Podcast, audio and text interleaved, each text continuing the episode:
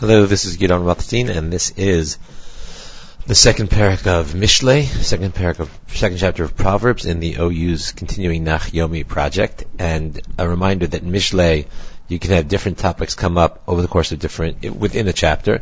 Chapters are not always whole units of their own. So here we will see two fairly distinct sections to our chapter. One of which talks about continues discussion of the acquisition of wisdom and then the second half, uh, or about your desire to get wisdom, and then the second half talks about what happened with the acquisition of wisdom. In our case, for our purposes, it's important to note that distinction because the first five psukim have commentary by Rabbi Yonah, who was who I was going to focus on in this chapter and trying to understand the parak as he does.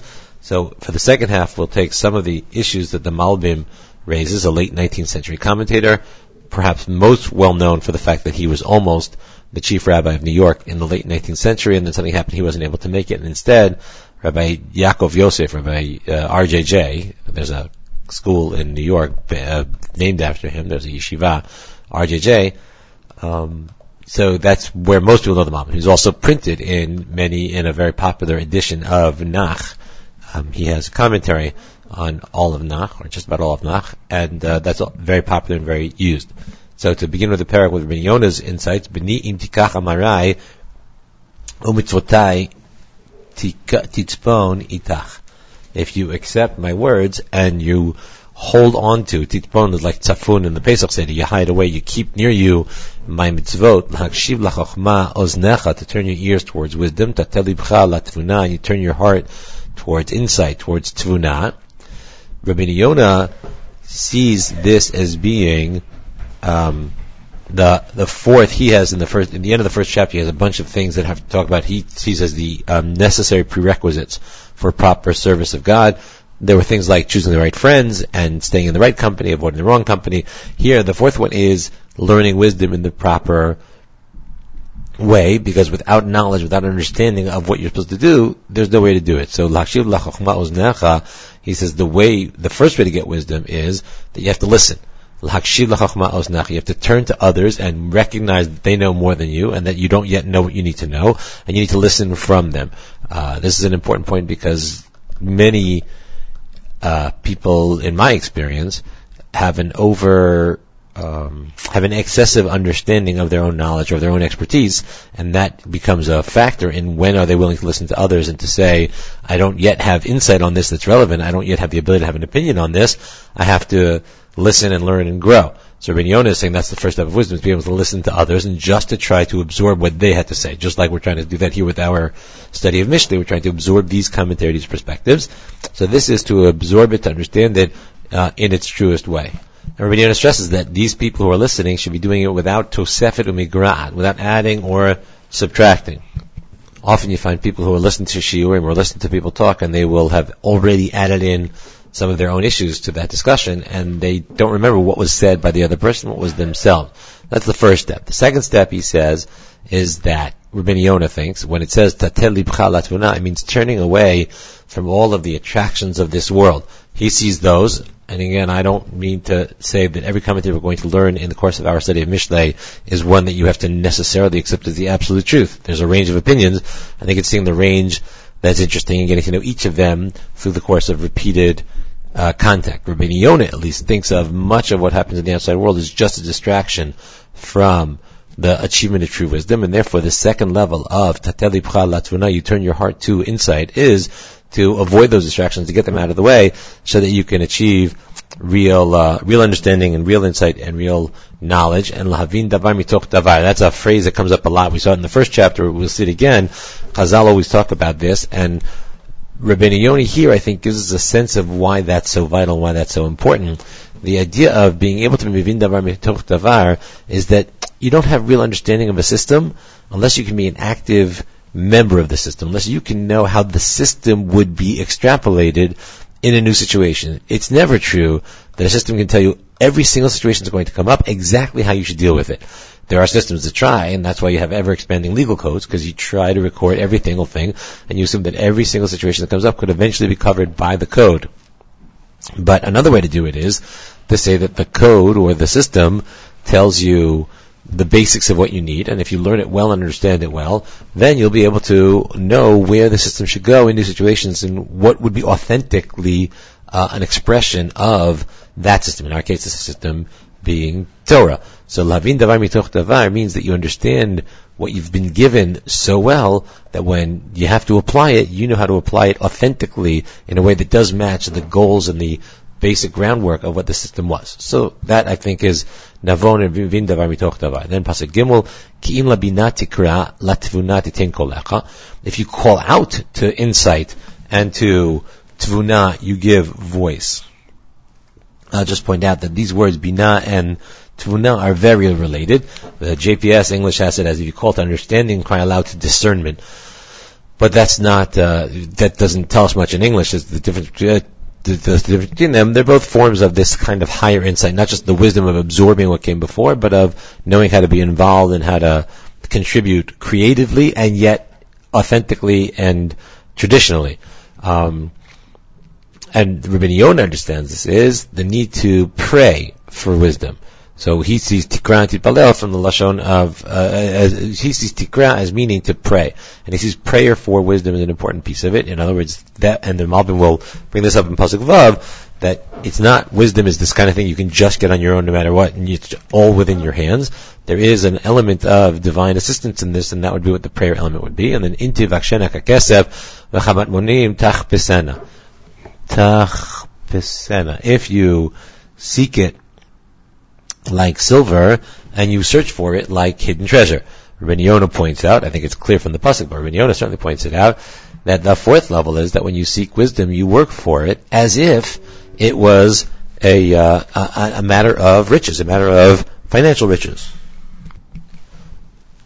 I'm sorry, I had an interruption, but I'm returning now to Intivakshana Kesef, that you seek it like its wealth and like its riches. Rabbi Yonah points out that first of all you seek it harder, and it's not only that you do seek it harder, it's also that you don't even notice the amount of time and effort you have to put into it when you're seeking it because you know that the reward, the outcome, is going to be so valuable to you and something you value so greatly. If that were true of wisdom, then your experience of the search for wisdom would be similar. And that is what Yonah understands Mishle in this pasuk to be saying. Two attitudes. First, you value it that way.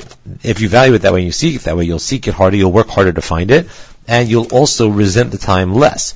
Um, there are people who put in their time in, in Torah study or in wisdom study because it's important and they know it's valuable, so they slog their way through it and it's an, a requirement, an obligation.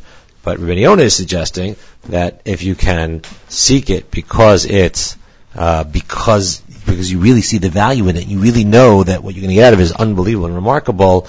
That would be a whole different experience of it. It's somewhat similar to Rabbi Soloveitchik, who's reputed to have once said the problem with American Jewry is not that they is not that they don't daven. It's not that they, is that they don't want to daven.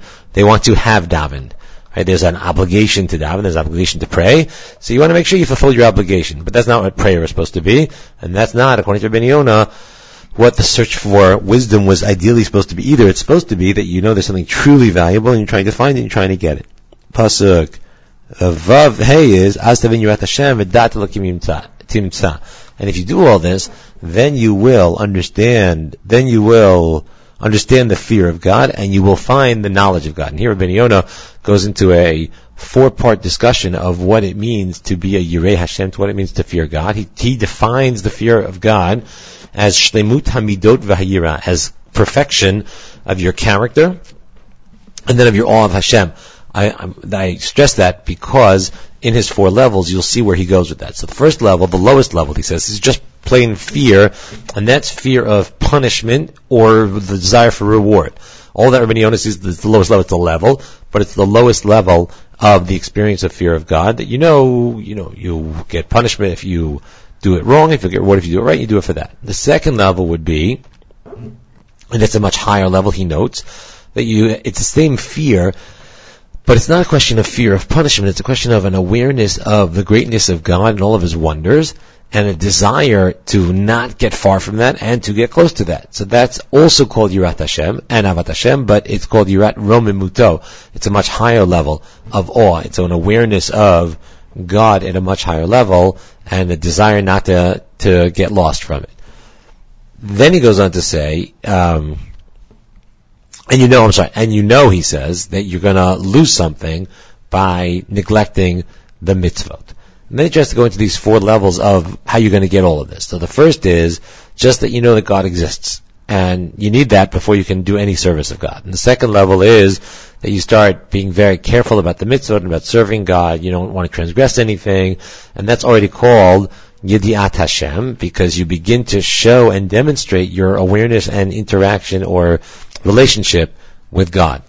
The third way, and this is, I think, for Yonah, the meaning of the words in our pasuk, V'da'at Elokim Timtza, the third way is that you begin to experience God and see God and understand God. And he, the way he says it is, Yidbonein, uh, he says, Yidiyat arche Hashem ugvarat chasadav verov tuvo. You know the ways of God and His wonders, His greatnesses, and His great kindnesses. And he says you do this by studying Maaseh Breshit, the world, Maaseh Merkava, a hard term, but means metaphysics of some sort, trying to figure out what God is all about, and you study it in the words of the prophecy, and you get to know it. So that's very Rambam-ish. Although Rabbi Yonah is not a Rambamite in that sense, meaning though that he does accept the whole idea that there's an importance to Da'at Hashem in the sense of understanding all this. Whether it's through philosophy as the Rambam did it or not, that would be a different question. But then when Rabbi Yonah spoke earlier in this passage about Shlemut Hamidot, perfect, character perfection, he doesn't only mean character perfection in I'm a nice guy and people who know me would think I'm a nice guy. He means character perfection in the sense of shaping my whole persona, who I am, through the greater knowledge, greater presence of God. And then the next level says it even further than that because he says, and then the, the, the level, the highest level of, is that all of this knowledge and all this awareness of God becomes part of you at all times, and it infuses everything a person does at all times. And he quotes a pasuk, another pasuk of the Rambam was very um, prone to. The Rambam uh, was a proponent of, or brought up prominently in his writings. That you're supposed to try to know Hashem in all of your ways. The Rambam quotes in Hilchot Deot that it should shape everything we do. So if you go to sleep, for the Rambam, you go to sleep because you want to get uh, rest so you can serve Hashem better. If you eat, it's so you can serve Hashem better. If you go on vacation, it's so you can serve. Everything is for the purpose of Hashem. Rabbi Yonah says something very similar here that uh, Dat Elokim in the highest level would be after these levels of a knowing just Hashem's basic existence, and then uh, being aware of His mitzvot, and then keeping them, and then uh, learning about Hashem in everything, in physics, in metaphysics, in Torah, in Nevuah, in all of those things, having that be part of where you are at all times and shape how you act at all times. That's the first part of the parak, talking about the search for wisdom and the impact that will have. The, the next part will turn to how Hashem gives out that wisdom, or whether and when Hashem gives out that wisdom. So Pasuk Vav says, Ki Hashem for it is Hashem who gives wisdom, and it's from Hashem's mouth that you get real knowledge and insight or discernment or whatever that word of tfuna uh, should be. This seems to be the flip side of what we've seen until now. Until now, the recommendation in this parak, the recommendation was to search for Hashem's knowledge and to work hard at it, and then it sounded like you can get it. Malbim points out, though, that um, it's not fully true. That there are senses in which the, that wisdom can only be get, gotten first, he says, from Torah, true wisdom, or fullest wisdom only gotten from Torah because that comes from Hashem, and that's the highest level. And you need to seek it and to pray for it, and Hashem grants it. Um, and then he suggests, though, that Hashem might grant it without having given it to you yet. He gives an example of the tradition is that Avram Avinu kept the whole Torah. And so the way that Avraham Avinu would have been able to keep the whole Torah, he suggests, is that Hashem gave it to him in through his own intellectual searching, but because Hashem gave him a gift. So that might be able to happen as well. And then he says it is possible that people can find some wisdom just by their own intellects. The problem with that system is that the wisdom they'll get will be very minimal, relatively, and they'll have to work really hard at it, and they'll make a lot of mistakes. Now, That's a claim if we wanted to apply in our days or turn into our days, you'd have to think about that because there are many areas of human endeavor where we assume that we just have the ability to find the right answers and we don't uh, tend to think that they require any special assistance from God. And that might be true. But that's not the way, that's not the way the, uh, the Malbim seems to be understanding. The Malbim seems to be saying that, uh, to achieve, the, that the wisdom you achieve in that way, just by going on your own and trying to figure it out yourself and trying to get it and assuming that you can get it on your own, will be much less than the wisdom you could have gotten had Hashem been helping you. And, and along the way you'll make lots of mistakes.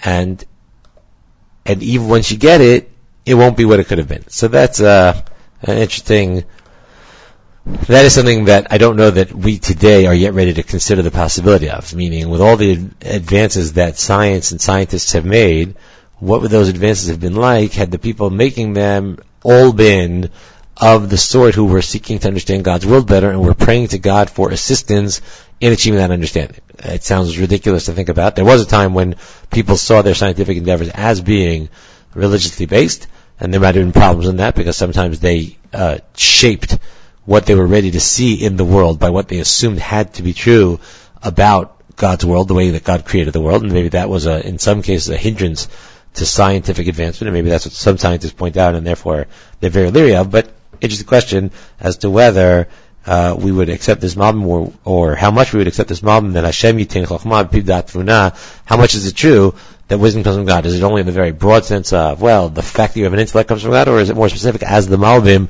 was understanding it? Pasuk Zion itzpon la'isharim tushia magain lahol Here makes even a more interesting, uh, more a, a claim that I would want to think about even more than the previous claim, which is he says, aside from the fact that God created the world and created nature in the way that it works, he also created things that will happen in each generation in order for providence to work properly in that generation. We call these things, he doesn't say this, I'm saying this, we call these things miracles, or breaks in the ordinary events of the world, or great timing of against events of the world. Rabbi Meir Twersky once said to me that statistics is the way that Hashem hides Hashgacha, hides the providence in the world.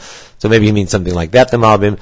But the idea that embedded in creation, and this is sort of an idea that the Rambam started off with as well, the idea that at the very end of creation, Hashem placed into creation the potential or the ability to somewhat break the ordinary flow in order to be able to have the world work out the proper way. That's what the Malbim is talking about. And the Malbim says, and the ones who have the control over that or the ability to influence that are the uh, the the good ones. So again, the pasuk is litzban la yisharim tushia. You get it for the the yisharim, the straight, the honest ones will. Uh, he hid away from them tushia. I think is counsel according to he reserves ability for the upright is the JPS and is a shield for those who live blamelessly. And then pasuk chet linsor orachot mishpat v'derech chasida v'yishmor to guard the paths of justice and the ways of his uh, of those loyal to him as chasidim Hashem will guard and protect. So the Malbim says that all of this is talking about the ability to have hashkachan here. So a very interesting shift because in the first half of the parak we were reading Rabbi Yonah. Rabbi Yonah was very focused on what we can do. He included in that the need to call out to Hashem, to pray to Hashem for wisdom. But then when you shift to, it's 700 years later that he's writing, when you shift to the Malbim, just under 700 years later that he's writing. It's probably 600 years later that he's writing, 650 years later that he's writing. When you shift to the Malbim, we're having, um, and you're shifting the part of the Parak though. The Parak is in fact honestly switching to Hashem being the one. So now we're focusing more on Hashem and how Hashem contributes to it. So Pasuk, uh, Tet, Az Tavin Tzedek Mishpat Meshrim Kol Ma'agal. The literal meaning, the English, or at least the English that the JPS has, then you'll understand Az Tavin Tzedek Mishpat, what is right and just, Umei Sharim, and the straight ways to go, Kol Magal Tov, every good course. Following the Malbim, and in future probably won't use the Malbim as much, we'll, I'm using him as a supplement when a particular commentary that I've chosen uh, doesn't actually say that much on the parak that I've chosen. So instead of trying to shift it around all the time, in this case I chose the Malbim. The Malbim suggests that Astavin Tzedek Mishpat means that aside from the areas of knowledge that are clearly God-based, meaning metaphysics, insight into God, understanding God. That might have been what you thought the first few psukim that we've been talking about. We're talking about. In other words, maybe my whole comparison was wrong. The laws of biology that you would have assumed is human because it's purely physical, and that's why science works so well in it. And that all that was meant in the earlier pasuk with Ki Hashem Chochmah was Chochmah regarding Hashem and how to serve Hashem and things like that. Here the Malbim though says that it also means that when you get it from God, you'll get also great insight into tzedek mishpat, the ways, the interhuman interactions, the uh, the ways of ordinary justice and ordinary righteousness. That too, you will be granted by Hashem in the context of getting all of this wisdom. That would suggest the Malbim could be going one or two ways. It's not so clear in the Malbim which way he's going. Either he means this kind of knowledge you can get on your own, and the other stuff is what you really couldn't get on your own, except with a lot of mistakes and a lot of hard work. Or it could mean the other possibility. I think another significant possibility is that it means that you will get even better knowledge of this. That that you can't get fullest knowledge of this either without these things. So one of those two possibilities. But certainly he's saying that you'll get greater insight into ordinary justice and ordinary ethics, ordinary human interactions by virtue of having become this person who Hashem is granting knowledge to. And then within that, he points out, there are two ways in which uh, people sometimes have to act regarding these kinds of interactions. And that's what the difference between Mesharim and Ma'angals. In English, you don't see that distinction because it just says Mesharim is how to be equitable, right? Just equitable. And then every good course, every good way. Sounds like it's just a summary of what came before. The Malbim though thinks, because he's trying to be very, pay very close attention to language, Mesharim is the straight way. Sometimes in our ethical lives, in our interhuman lives, there's just an ordinary way of thinking. Somebody treats you nicely, you treat them nicely back. But there are sometimes when you have to go around, he thinks, and you have to, that, have to act in ways that are not the ordinary ways we would expect in order to achieve the good and proper result. So the example that he gives is, sometimes, for example, you have to be either cruel or insensitive or deal in ways you ordinarily wouldn't want to with those who are evil. And you have to be arrogant towards them in order to fight back against them. That would be an example of a ma'agal tov, of where you're going around the ordinary. The ordinary path would be to a nice, pleasant human being. The extraordinary path will be if I'm going to be insensitive or cruel or uncaring about somebody else, that will be in cases where that person poses a greater danger to society. In, in those cases, I might need to act in ways that I ordinarily wouldn't act. How to know to do that, the Malbim is saying, you do are going to hope for help from Hashem, and this is the kind of thing where insight from Hashem will be very helpful, and that's called kol ma'agal tov, the good ways in which you go around and do it other than ordinary. That's a very delicate thing. You can find people who say there are movies, books, and it's about people who think they're doing the right thing, and they think they're doing it for the good of society, but they go off on the wrong path, and they end up being looked at as being extremely corrupt and extremely problematic because they didn't know the right way, the right ma'agal tov. Pasuk Yud, ki tavo chokhma v'libecha yinam, and then the wisdom will come into your heart. Radak, uh, I'm sorry, the Malbim says this is, and it, you'll get to a situation where this wisdom will become like a second nature to you. And if it becomes second nature to you, then no longer is there any struggle about it, and then it will become pleasant for you, and you'll have in you, in, in the, just as part of who you are. It'll be pleasant. In other words, when I first understand that I'm not allowed to, let's say, get angry with other people, or I'm not allowed to respond to uh, common insults that people do by fighting back and yelling back at the person or hitting them. At first, my anger might be such that I'm strongly, I strongly desire to react in such a way. That's why, and that eventually, uh, and but I don't because I know that Hashem said not to, and this is not the right way, and the Gemara tells me this, and I therefore I restrain myself. So at that level, it's not pleasant. I'm fighting against myself. I have a strong urge to do one thing, and I have a strong urge to do the other thing, and I battle it out, and hopefully I win on the good side. But eventually it becomes second nature, and that's what this pasuk is. That's what we're striving for. That's the highest level. The highest level, uh, the highest level in this context is when the chokhmah becomes a part of me. It's not I know I should do this and therefore I will do it. It's I am doing this because that's who I am. Because that's how I understand the best way to act is mizima pasuk aleph mizima tishmor alecha tivuna tinsereka. And then when you um, when you have gone into all of the, according to Malbim at least, when you have gone into all of these ways of understanding knowledge, all of this mizima, all of this understanding, this uh, the English thinks its foresight will protect you and discernment will guard you. The Malbim thinks it's our your previous work, and uh, in the Torah that you've been learning and you've been learning from and you've been growing, the, all of that, all of the ways that you work, that you act, I'm sorry, um, that, that, that you've learned from this will teach you ways to avoid failure and to avoid problems and entrapments and enticements and things like that, and therefore you will be able to understand the right way to go, and that's how it will protect, protect you. The wisdom that you've acquired and that you've internalized will lead you in a life path that will help you avoid all of these issues. Latzilchami derech ra ish medaber tapchot. It will save you from a wrong path. It will save you from making the mistake of going into the wrong path by virtue of these knowledge and ideas that you've had. Um, and he quotes, uh, uh, and he says, You don't have evil inclination except for in a heart that is devoid of wisdom. And then, Tunatin Sireka, he thinks talks about matters of faith. That if you want to uh, contradict principles of faith, in other words, he puts us both at the level of physical pleasure and the enticements of that.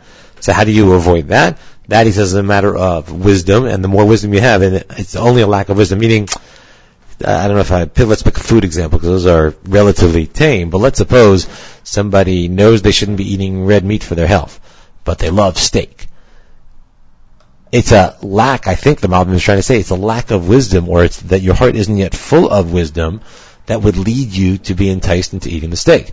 And that once you are fully wise, you realize that your body is extremely important, your health is extremely important, and that this is really the kind of thing that could lead to you dying young, then you would, it wouldn't, and we've spoken before, you could battle for a while, but eventually you'd look at steak as it, I mean, and I'm, this is an exaggeration because it's not clear that steak is the same exact thing, but it would be like it was a poison to you. Smoking is certainly an easy example. Let's say somebody has smoked for a long time. They smoke because they don't understand that the pleasure of smoking comes at the cost of their health. Even if they never get lung cancer, it comes at other costs of their health. So each time they smoke, they're damaging their health. It's because of lack of wisdom. The more you internalize the wisdom, the more the wisdom will help you not just struggle against yourself, but will help you not even begin to get into that. And that's true, I think the Malbim is claiming that's true of almost any physical, ordinary pleasure of yetzer that we have, but it's also true in terms of heresy yetzer that we might have. In terms of in the 19th century, the Malbim certainly would have been aware of the fact that the 19th century was a hotbed of people coming with new heretical ideas, especially about Torah, new ideas that challenge. This is the time of reform in Germany. It's the time of biblical criticism coming along and being extremely popular. So there are many challenges to faith, and the Malbim is saying that proper study of wisdom and knowledge of the wisdom of the Torah, this is what that he, this is how he understands Mishle to say that this mizima and this tevuna, all of your study and all of your insight and understanding are going to save you from a derech and an ish medaber tu tapuchod, somebody speaking things that are against the truth of Torah will help you avoid listening to them. Those and not to join the people who are leaving the paths of righteousness, of Yosher, of straightness, to go in the paths of darkness. And here Malbim mentions, and we'll see this in the Gra and the Vilna Gaon as well, and he, I think, originated it, and therefore we might as well bring it up here. The, he points out the distinction, he suggests a distinction between Derech as being a main road or main highway, and an Orach as being a smaller sort of country road, an offshoot road that would take you into the smaller towns and villages. So we nowadays would talk about it, let's say you have an interstate, and then you're going to get off the interstate and go on to, I think they might be called blue roads because they show blue on the map, the side roads that will take you to the smaller towns. Um, so those are called drachim. Uh, the Malbim understands our pasuk then as contrasting the world of good with the world of evil in this interesting way. That orchot yosher means that in the world of good, even the orchot, even the small country roads, are full of yosher, are full of rightness and goodness. They are the right way to go. Whereas in the in the um, evil world, even the drachim, even the main roads are choshech. Meaning, he's understanding. You could have imagined that what makes something evil, and he he's suggesting that it would have been evil. It would have been evil if you had a road system in which the main roads. Let's leave aside the question of evil for a second. Just think about the side of whether these are good roads to go on or not. If I had a highway system in which the interstates and the main highways and the, are, are, well paved and easy to go on, uh, when you go off on country roads, it's all of a sudden very bad. They're all like dirt paths in which you have a lot of stones and rocks, and it's bad for your car. You'd say that's not as good as a you'd say that's not as good a system of highways and of roadways as if everything is well paved and it's easy to go on and, and well good and, and and so it would mean it was a, would be considered a bad road system even though the main roads, in fact, are well paved. Malbim is pointing out that Mishle is saying, assuming that you accept the distinction between derech and orach here, but Mishle is saying that in the good road, in the good system, in the Torah system, in the good knowledge system, even the small roads are good and well paved, so the whole thing is good. And in the bad system, it could have just been the small roads were the problem. Meaning, it could have been that even in the bad system, the main aspects of life are good But when you get into the niches and the corners, that's where you see the bad is. Meaning, the good system is you're basically a nice person. You're not a mass murderer. You're basically a nice person. You're this, you're this, this. But in the corners, we find areas where you could be improving. Malbim is understanding that this pasuk is saying that Torah and Chacham will save you from these people who leave even Yosher, where the, even the Orchot are good, and they want to go and into places where even the Drachim are bad, even the main roads, even the main aspects of that way of life are themselves full of bad and wrong. That's the Malbim understands it. I will not bring that into modern times because I'm trying not to editorialize and I'm running out of time. Hasmechim la'asot ra, yagilu b'tahpuchot ra and they're happy to do evil, and they enjoy their overturning in the ways, in bad ways. Malbim here says a very, I think, a striking, a striking point. He says most people who do evil, in the physical sense, don't enjoy it. They enjoy it maybe at the time because they get the physical pleasure out of it, but then they feel guilty about it because they know it was wrong. But where you do have a situation where you enjoy evil is in the world of heresy, because then already you become convinced that it's right. And so heresy here, we would tend to think of meaning in metaphysical terms. If you come not to believe, God forbid, not to believe in God, or, or to believe in a different version of God, and then you go off and act according to that religion, you're happy because you think that you're a good guy because you've come to believe that. This could even be true if you've come to believe that it's fine to indulge various physical pleasures, even though they're inappropriate. Then you'd be happy about it as well because you've come to believe it. But that's the point that Malbim makes here that they're gonna. These people are so evil, they've become so convinced of their of the rightness of it. Meaning, if I eat, overeat, or if I tell lashon hara, or if I do whatever, whatever, whatever, and I come to be aware of it, I feel bad about it because I don't believe those are right things. I've given in to my lesser instincts, and I'm upset about that. But these people are smechim la'asot ra. They're happy about it because they've become convinced that it's that it's right and true and good, and therefore they have no reason to be uh, to be upset about it. Asher orchotehem ikshim unelozim b'ma'agilotam, and their ways are crooked and they're devious in their course. Right? So those are the kinds of people that this is trying to save you from. Uh, nachriya. And then Malbim somebody else could have read it differently. Malbim sees this change to the woman now as being largely the same metaphor. People who are evil in their physicality, in their yetzer, in their lusts, in their appetites, and also nachrea almareha, those who speak in a smooth and wrong way, in a strange way, that would be heresy. So the Malbim does not try to differentiate. You could easily imagine somebody reading this parak and assuming the metaphor of the male evil should be a slightly different kind of an evil from the metaphor of the female evil, but that's not the way the Malbim goes. We'll leave that for another time. who has abandoned the champion, the husband of her youth, and the com- and the covenant that she made with her God, uh, she disregards. Same examples for the Malbim, same kind of thing. Kishacha el mavet beitan, she turns her house towards death. And her course leads her down into the nether world, into the bad areas. Kishacha el mavet. It's talking about the Sisha Zonah. Pasuk Tet, Kol Ba'el lo yeshuvun lo or chayim. All of those who go in her ways will never come back, and they will never achieve, they will never find the Orchot Chayim. So here the Malbim just points out a Gemara. He reads it a very specific way, but it seems to be that's the way to read it. The Gemara quotes our pasuk, and then it says, How would they be able to come back? And the Gemara says, No, no, no. Even if they come back, they won't get to Orchot Chayim. To tell you, this is what the Gemara says. Whoever leaves minut, leaves heresy, will die. There are probably several ways you can understand that Gemara. The Malbim understands it to mean that once you got caught up in heresy, you can never fully get back because it destroys your intellect. It, it cuts away at fundamentals of how you think about the world and it'll always be with you. And therefore, the best you can do, you can do tshuva, you can get away, you can always do tshuva, you can always get away from it, but he says there are significant limitations on how far back you can come because uh, of the infection that it is. That's way he understands it. So that's a daunting aspect of this part of the pasuk. We, we all are very happy about and talk about and celebrate Baalei Tshuva, the Malbim seems to be putting some limitations on how much he can imagine them coming fully back, because once they've gotten caught up in certain ways of thinking that are alien to how Judaism thinks about things, it's not clear that one can then reshape their whole view of the world, even if they become a Baal Tshuva. And therefore, that's why all of this is geared towards putting us in the opposite path. So you go in the path of those who are good, and you'll watch the ways, you'll keep the ways of the tzaddikim. The idea being, I think the idea being, that it's by following their paths and looking for wisdom and looking to make it a part of you that you will be able to avoid all of these enticements, all of these uh, dangers, and focus and set yourself in the right way of thinking about things. So I think both Rabbi and the Malbim are agreeing here that that the outside world, what we call the outside world, the world that is not specifically Torah oriented, has many things in it that can lead us astray and lead us to think wrongly about life and wrongly about the way Hashem works in the world. And that's why we have to ground everything we do first in an engagement with Chokhmah, with true Chokhmah, and from there to build outwards. Ki sharim yishkenu haretz, because the upright are going to inhabit the earth and the blameless will remain in it.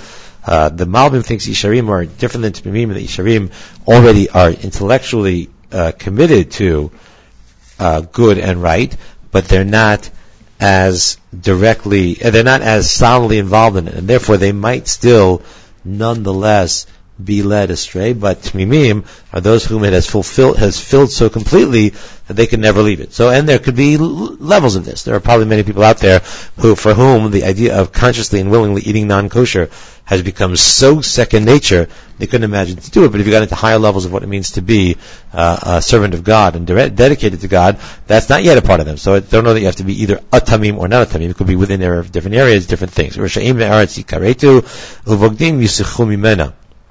and the wicked are going to vanish from the land, and the treacherous will be rooted out of it. And obviously, this is fitting with what we saw before about um, about needing to sometimes go into agal tov in a in a roundabout way. It does, however, bring up, and this is not the modern war video. This is me for the last two minutes. I will allow myself noting that we often think, I think in our current society, we often speak as if um, evildoers are always salvageable and can always be brought back and can always be a part of our plans for the future, our hopes for the future.